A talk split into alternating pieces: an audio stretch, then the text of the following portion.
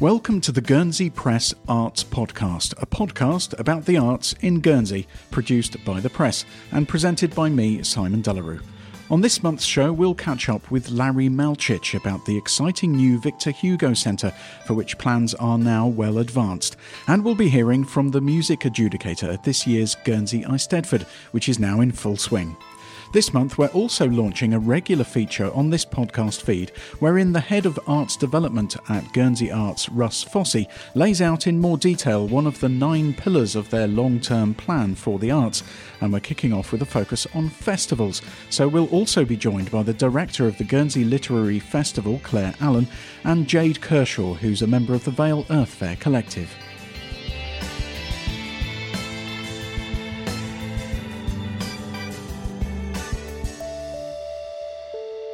When Victor Hugo arrived on a small boat at Havelet Bay in 1855, the story goes that his briefcase fell into the water but was fished out by a Guernseyman and returned to him before the novel manuscript within had been significantly damaged. Thus began a relationship between a foreign literary and political giant and the noble little people of the island he was to call home for a decade and a half. His enthusiastic reception may also have been helped by his having just been kicked out of Jersey for upsetting the authorities there.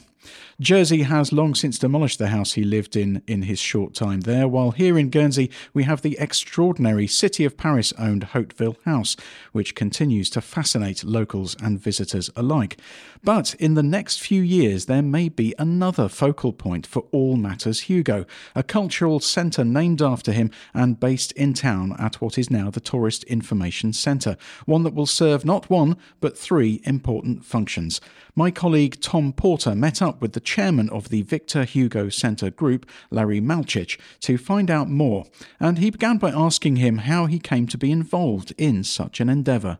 I'm an architect by background. Uh, I've practiced in London for uh, about 30 years.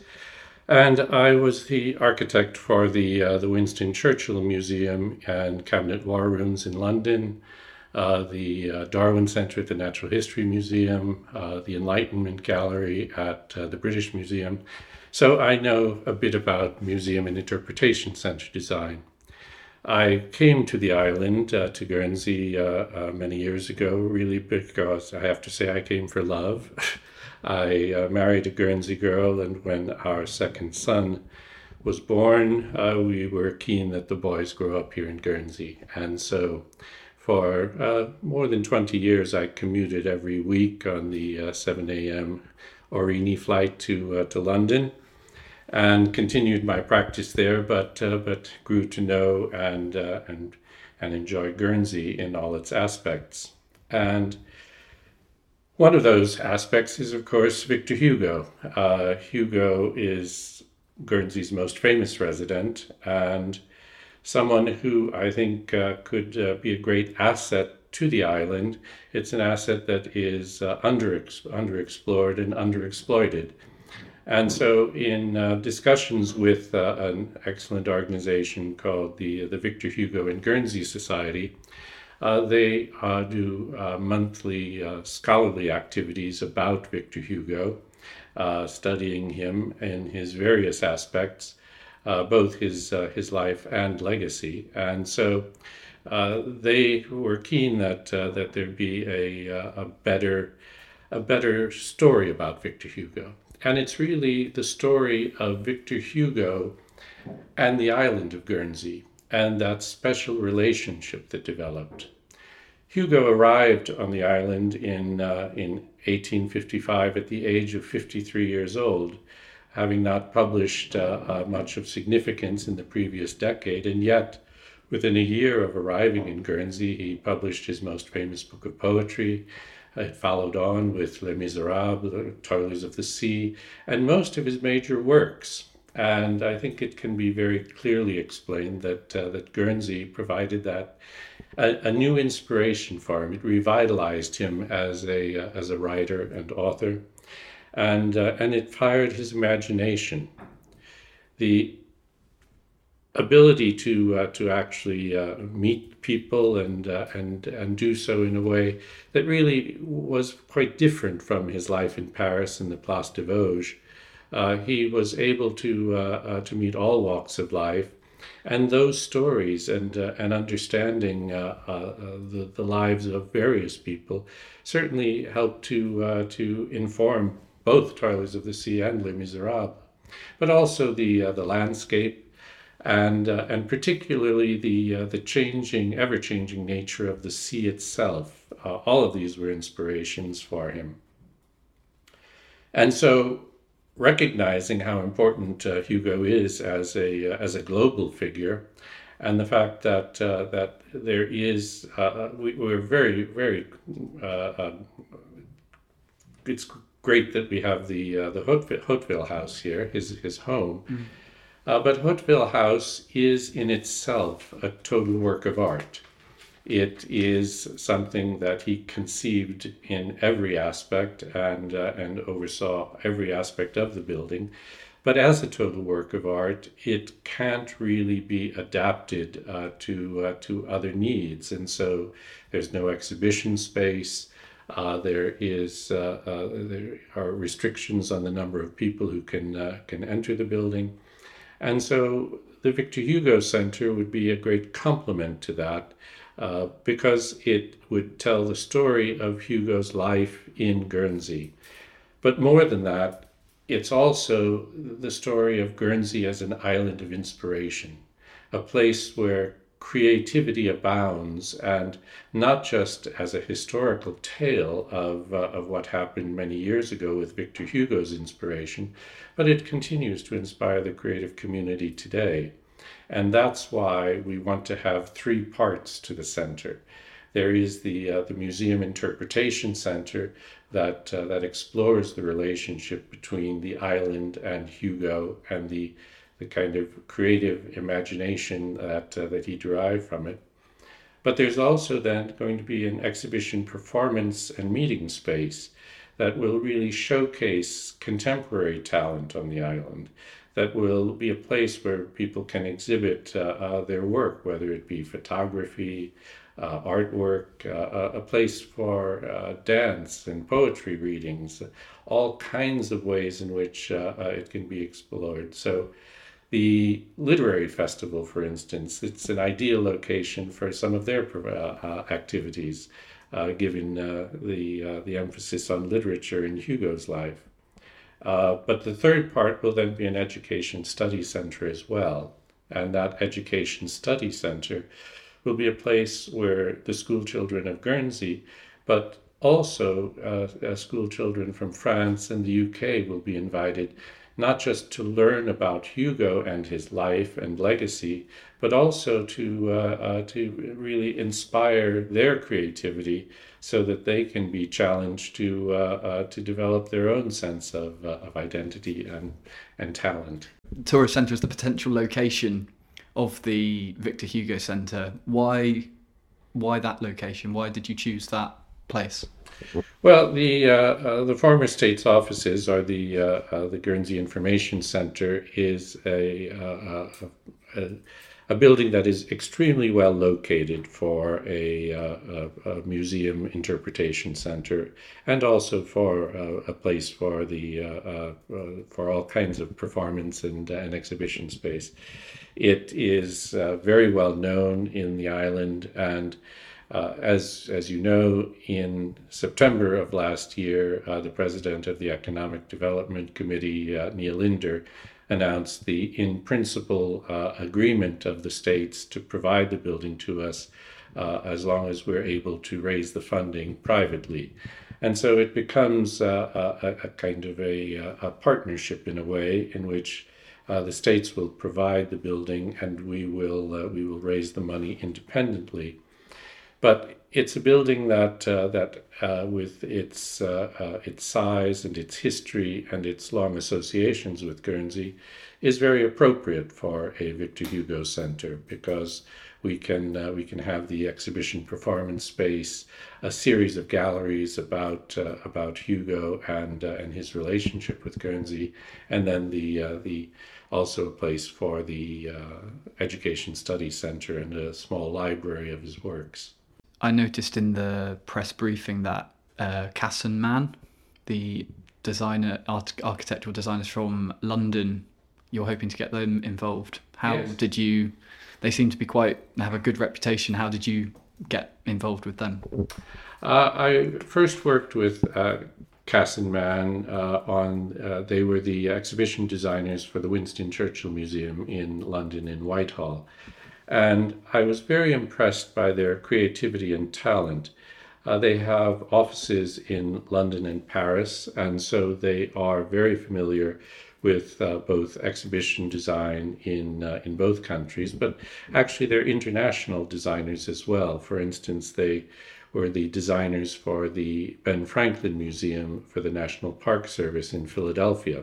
So they have worldwide experience, uh, award-winning projects, and uh, and I think that they can really bring a lot to this. They've produced already a vision document and a brief for the building, and so uh, they're working though together with uh, uh, with uh, the local architectural practice of uh, DLM architects. And David Delamere is one of the local people of great creativity and talent. Um, and I think that it is that partnership uh, because, in a way, DLM uh, uh, is, is a rep- representative of the creative talent that exists on the island today. And so, what we want to do is, is bring these two creative forces together uh, uh, so that we have the, the international quality of the exhibition design matched with the, the local creativity and talent of, of the local architects. But it's, it's rather like Hugo himself because Hugo is uh, globally recognized as an individual, but he felt very at home in Guernsey. And that combination of international recognition and yet very much rooted in Guernsey is what we want the center to be, because it will have a lot of international contacts, both with other uh, uh, Victor Hugo uh, uh, uh, museums and interpretation centers. There places in Paris, in uh, Besançon, in France, in Luxembourg, even a Casa Victor Hugo in Havana, in Cuba. And so we want to make links with those groups. But also through Hugo's interest in human rights, human dignity, uh, freedom of the individual, and freedom of expression, it will be possible to forge links with uh, with other organizations, both universities and institutions, who uh, celebrate and and are explore the uh, issues of human rights, uh, both historically and in the contemporary world. And so we really view the center as locally it will be a gateway attraction that will encourage people to go all over the island, explore and discover all the places Hugo did in his 15 years uh, here. But at the same time, uh, making those international connections to bring uh, uh, researchers and scholars uh, to the island to really uh, understand uh, what did inspire Hugo and how it continues to inspire people today. Do you have a time frame in mind for sort of uh, a centre, the centre to be opening? Yeah. We began our work uh, uh, just over a year ago, and uh, in that time, have, uh, have in the first instance uh, secured the uh, uh, the help of Casson Mann to develop a vision and briefing document. Uh, we then uh, spent time working with uh, with the states committees uh, in order to uh, to agree the uh, in principle uh, uh, use of of the the former states offices building, and now having had that building, we have the architects, the exhibition designers, and engineers all working now to develop concept designs for the building. Uh, at uh, the same time, uh, I'm engaged in uh, in talking to many local people about uh, about the project and uh, and looking for their their support. And in terms of a time frame, I would like to see us be able to to to start work on the project within the next eighteen months to two years. That's I think that's a realistic time frame, and then actually creating the project itself uh, will probably take another 18 months to two years. So we're really looking at a, uh four to five year time frame.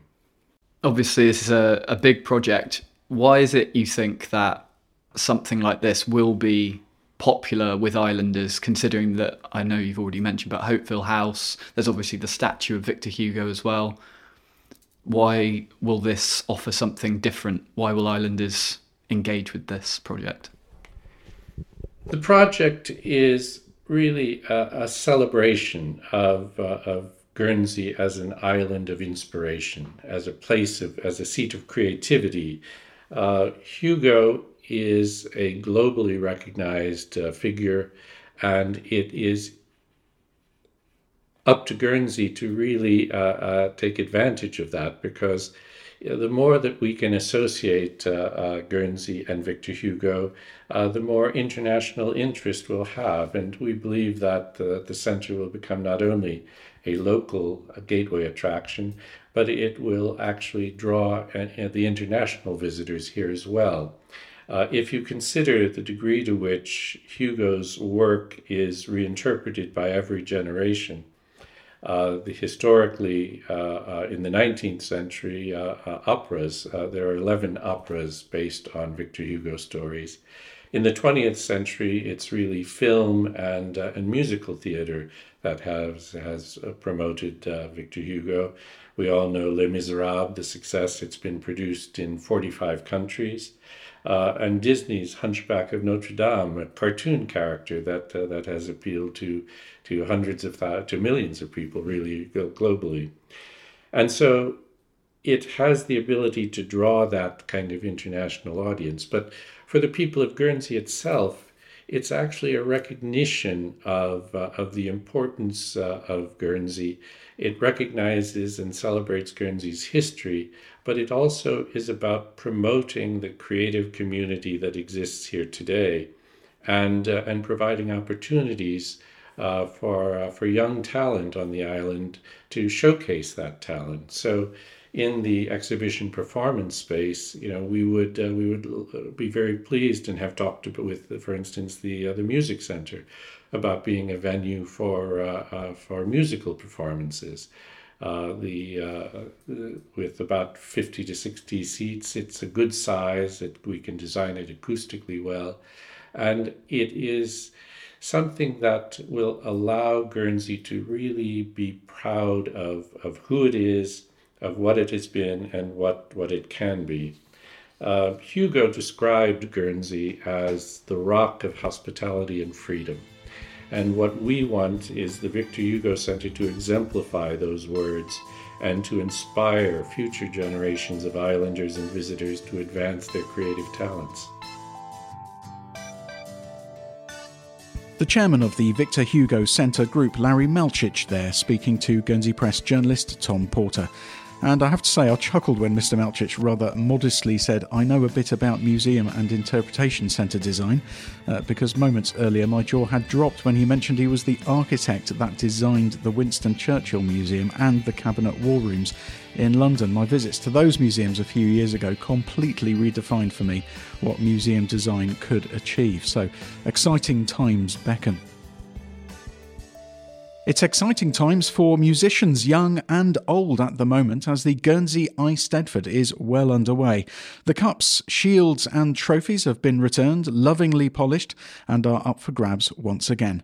I went to meet the man responsible this year for deciding who picks up which piece of silverware, music adjudicator Ben Costello, who's visiting the island for the first time. And I asked him how it was going. It's been going really well. Uh, there's a really lovely variety of music making going on on the island, and some really high standard performances happening. In fact, people would always ask me, "So, what, what do you think of the standard here?" And I'm like, "It's really good." What they're really meaning is, is it the same as on the mainland? And it is. I mean, there's some really good work going on. There's some really good teaching going on. So there's some sensible repertoire choices, particularly for the younger year groups as well, that's getting them off to a good start. Um, I've heard performances that have been really very, very moving, uh, particularly some of the vocal performances, actually. And so, um, what would you consider to be? Uh, uh can you describe a sensible um, repertoire choice? I mean, what are the do's and don'ts in that area? Well, I guess with singing, um, it's got to be something that is going to be believable in terms of the playing age. is one thing, and then also achievable in terms of the technical ability. So that is quite a fun process to explore. Uh, and when it works, it's really, really wonderful. Um, so that's that's the first thing. In terms of repertoire for across the board, it's a wonderful idea for performers to use festival classes as a way to try out exam repertoire as well. So I'm not an examiner, I'm an adjudicator, which means I'm able to give teaching notes. I can give advice about taking the music forward, which if they have an exam or an audition coming up, hopefully is useful for them as they take the, as they take their repertoire on. I, think some people would regard sort of you know giving feedback on something as personal as a as a music performance as being sort of treading a tightrope a little bit. You, presumably, you're completely inured to that, and you, you you find it comes naturally now. I've been in the game for quite a while, and um, we we get very strict guidelines as adjudicators about. So we're completely objective. I mean, I don't know anything about the uh, music making on the island apart from what I see on the stage at every class, which means I'm able to sit here and assess subjectively what I what I hear and what I see. And we also have criteria um, about marking classifications and stuff. So. Um, regardless of how personally I might be motivated by something, um, I've got to keep a rational head on about it. Obviously, you do get situations where uh, you know a student performance will be so you know inspiring and moving that you know that that does that takes it out of the mundane then obviously um, that's going to be obviously you factor that in because you're a human being and you emotionally get reactions to that um, we're sitting here in uh, Theatre, where I imagine most of your adjudication has taken place. But it's um, it's not just here. You're at Capels Church uh, as well for the uh, some of the gospel singing. I mean, what what do you make of the various um, venues that we're using here for this? I love that that there's a variety. I mean, I think it's great that we've got um, this theatre here because it's a very special space, particularly for the younger performers to come in and perform in a in a lovely theatre like this. Um, the, the, uh, the church yesterday yesterday was was was has a lovely acoustic actually, and uh, was particularly good uh, for the singers too. And um, in fact, we were very crowded in there, which was lovely. There was so much interest in the classes. But this is a super little venue, a lovely piano that they can use as well, and um, it's flexible and spacious, and it suits the uh, Eisteddfod well. And um, I think this, it's lovely that the uh, that they're getting that support to hold the festival here. Now, at the time of speaking, uh, there's still plenty of sessions uh, to go in this music uh, part of the Eisteddfod. But can I ask you, uh, what is the highest mark you've awarded thus far? I think it's 91. Uh, there's always a bit of sort of ooh whenever you get a 90 or above, because that's the highest cats of classification of mark. Uh, and I think that's been the highest. I mean, they tend to be in my back pocket, uh, those kind of marks, and, and, and most of my colleagues too. A performance really has to uh, really be quite outstanding uh, and unobtrusive technical command and something that really moves you. If, if a performance, for instance, moves me to tears, as as one performance did uh, yesterday, there's a very high chance they're going to be in that bracket, and it's wonderful because that's the beauty of live performances that those things can happen when you least expect it. It's one of the joys I have of being an adjudicator is it's it's those moments that make it very special. Uh, tell me more about that, uh, the one that reduced you to tears. Oh, you can ask me this. It was one of the choirs, and everything just connected in the moment. Uh, it was a combination of very, very good training, very, very good uh, singing technique, all working together at the same time, and just a, an energy in the communication of the lyric, which was a really fervent bit of text, quite a spiritual bit of text. And it's a piece I happen to know very well, but it was particularly engaging. And I was like, whoa, here we go and it really reached out and grabbed the audience, uh, and it was lovely. I, I, can't have been the only one that that was was moved by it. Uh, how do you feel about the, the role that Eisteddfods play in the in the arts world of their communities?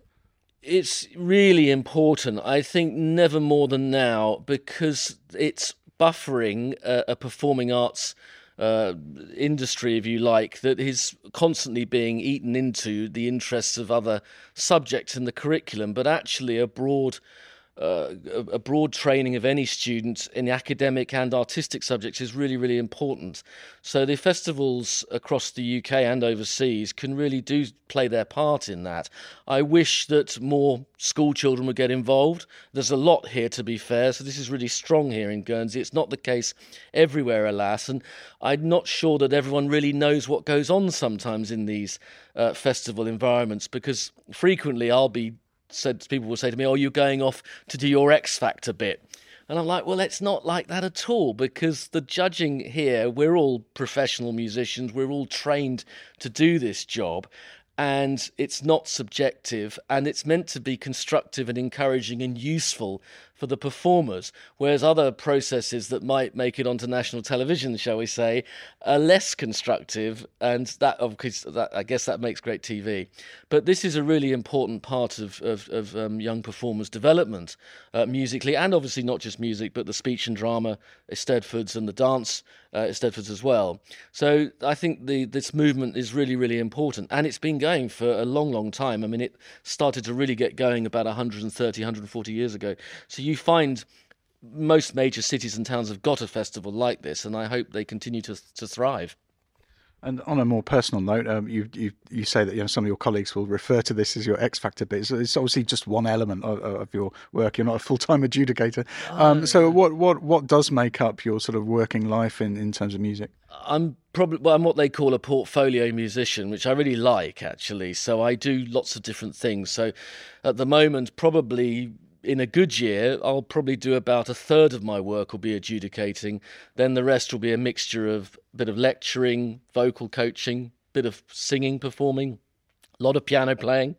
And uh, I enjoy that a lot. And I run a concert series in southwest London called Thames Concerts, which is a sort of Wigmore Hall style series. So that takes quite a bit of planning as well. I love the variety of it. And, and being your own boss, although it has risks, uh, it's lovely to have that ability to be able to go, do you know what?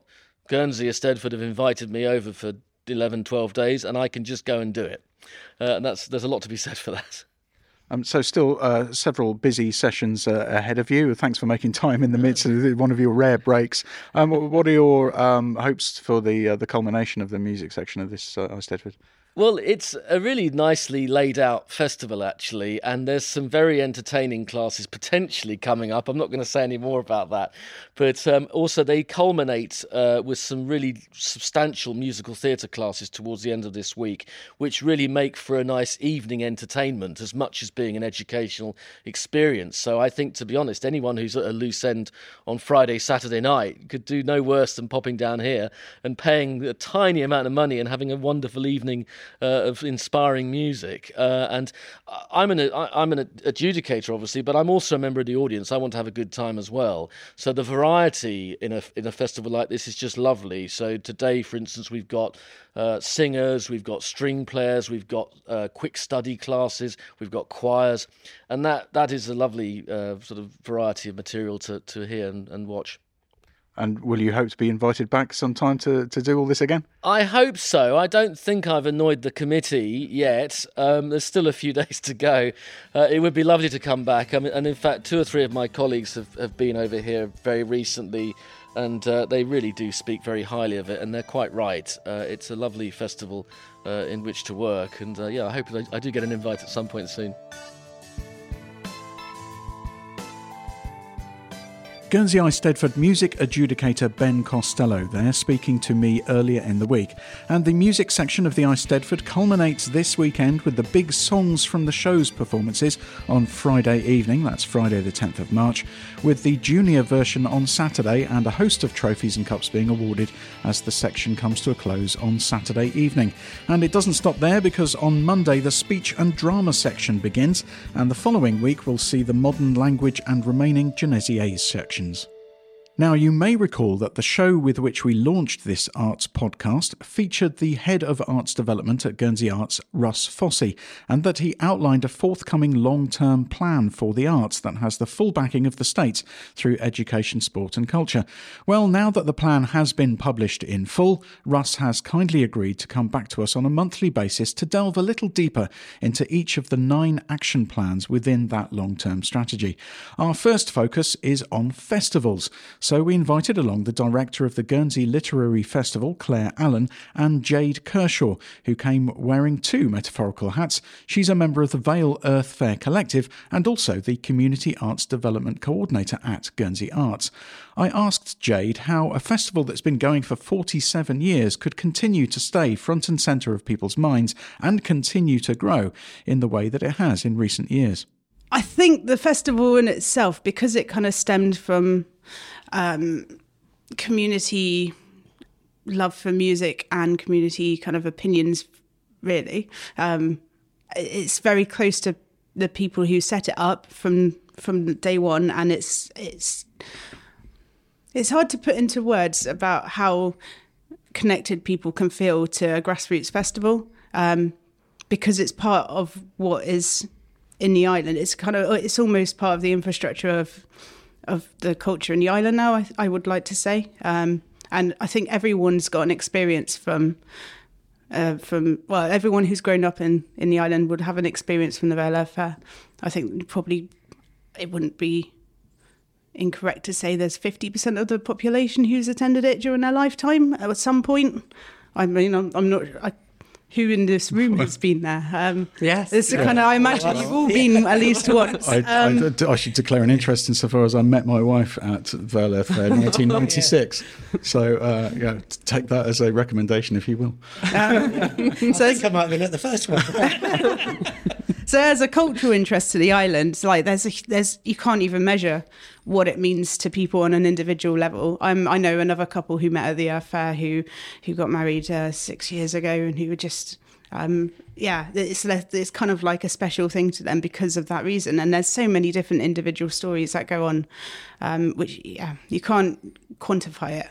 Um, but also, I think on an a environmental and on a political level, um, it can reach people in that way as well. So, so your, your branding for the uh, Earth Fair is is uh, based around your your uh, values, political values, and the money that you raise for certain causes, and the the um, the, the, rules you set yourself in terms of uh, provision of vegetarian food, that sort of thing. Is that what you're referring to? Um, yes. So we we have an ethos that we've always worked to, um, and there's some there's strong core values in that. Um, so from day one, from the first festival, there's always been a, an eco feel to it because it's always been conscious of um, uh, sorting rubbish, make sure everything is recycled. And in the 70s, obviously, that wasn't quite the as done as what you would see today. So um, we've been doing, yeah. One of the highlights of each year is is the Great Bin Sort,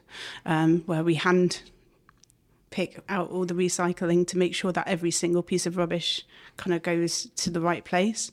Um, so it, it's minimizing impact. We've kind of always been conscious of that, and we continue to be conscious going forward.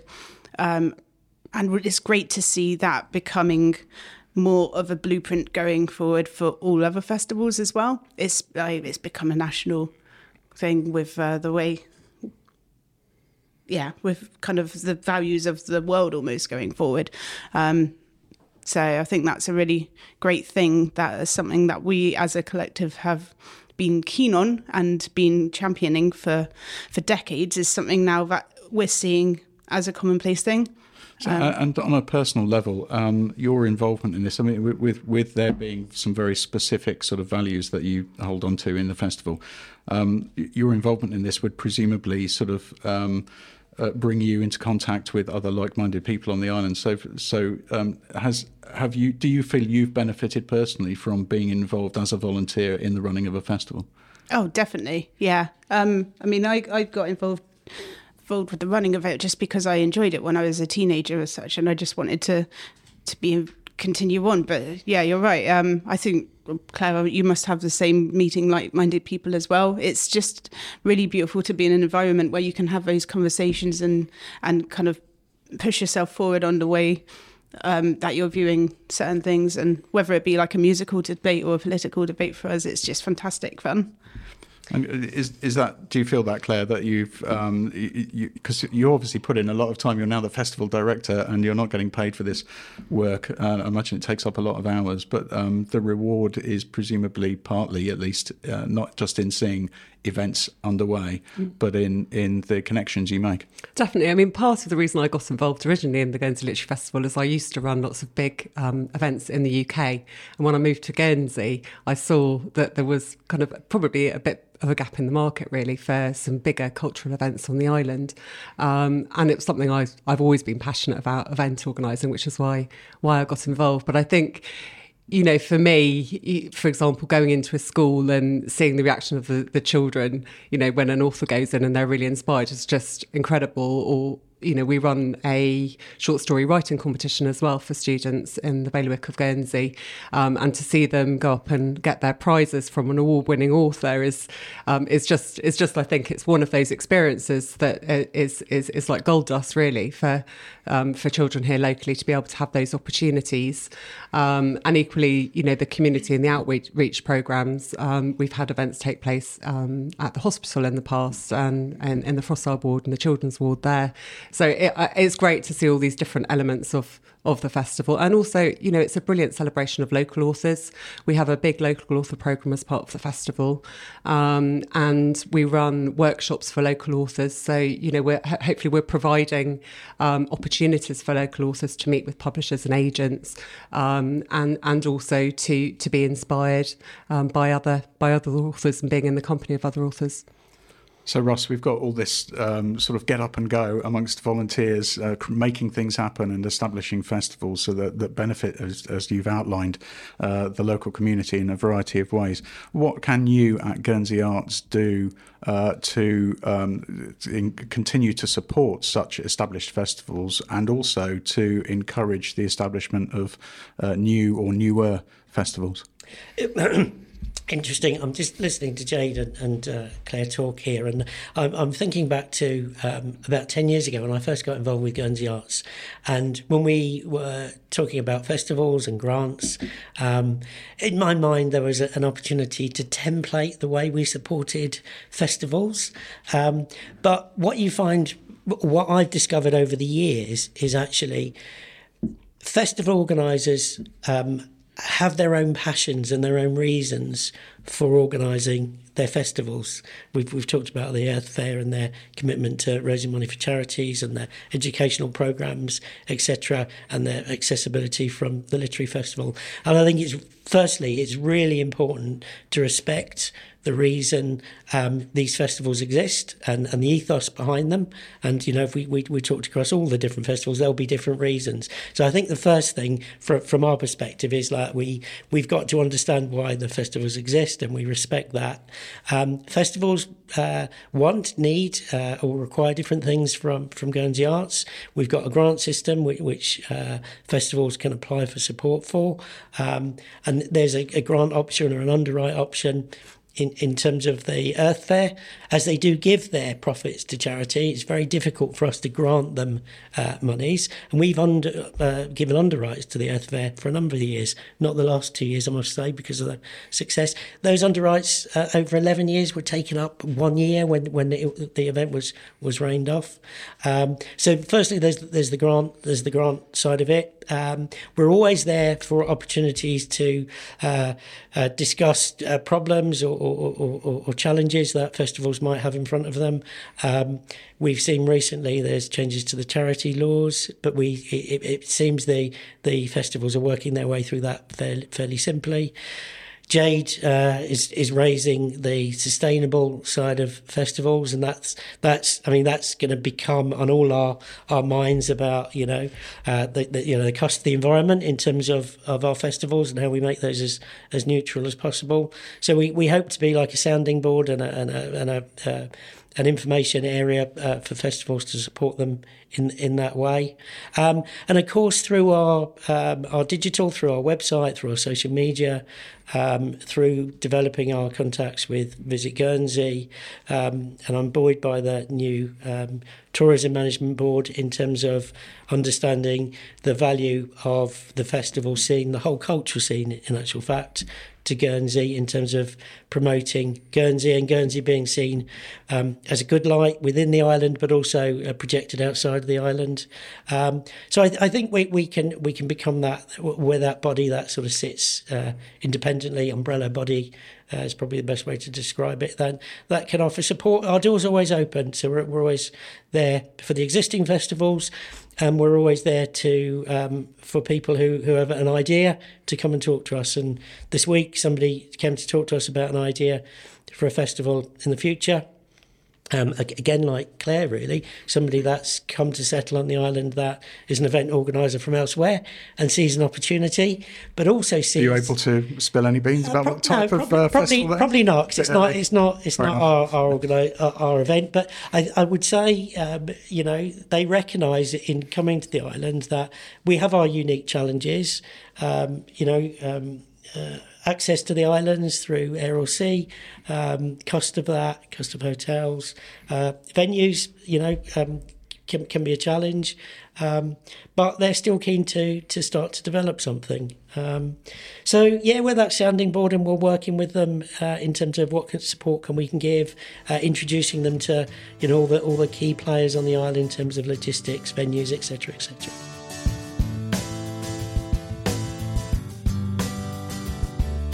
Head of Arts Development at Guernsey Arts, Russ Fossey, there, and you also heard from Guernsey Literary Festival Director Claire Allen and Vale Earth Fair Collective member Jade Kershaw. That was, in fact, just an extract of our wide ranging discussion about festivals and their importance to the Bailiwick's cultural life. Do look out for a special edition podcast in the next few days on which you can hear the discussion in full. That's almost all for this edition of the Guernsey Press Arts Podcast. Don't forget to like and subscribe so you don't miss an episode, and do rate and review the pod and spread the word. You can get in touch by email via sdelarue at guernseypress.com if you have a project or event you'd like us to be shouting about but I'm going to leave you for now with something that could just as easily have adorned our latest sport podcast. Here's the Guernsey Welsh Male Voice Choir singing in Cardiff's Principality Stadium ahead of the recent Six Nations match between Wales and England. Uh, somewhat drowned out by the crowd, but nevertheless leading things with aplomb. Until next time, bye for now.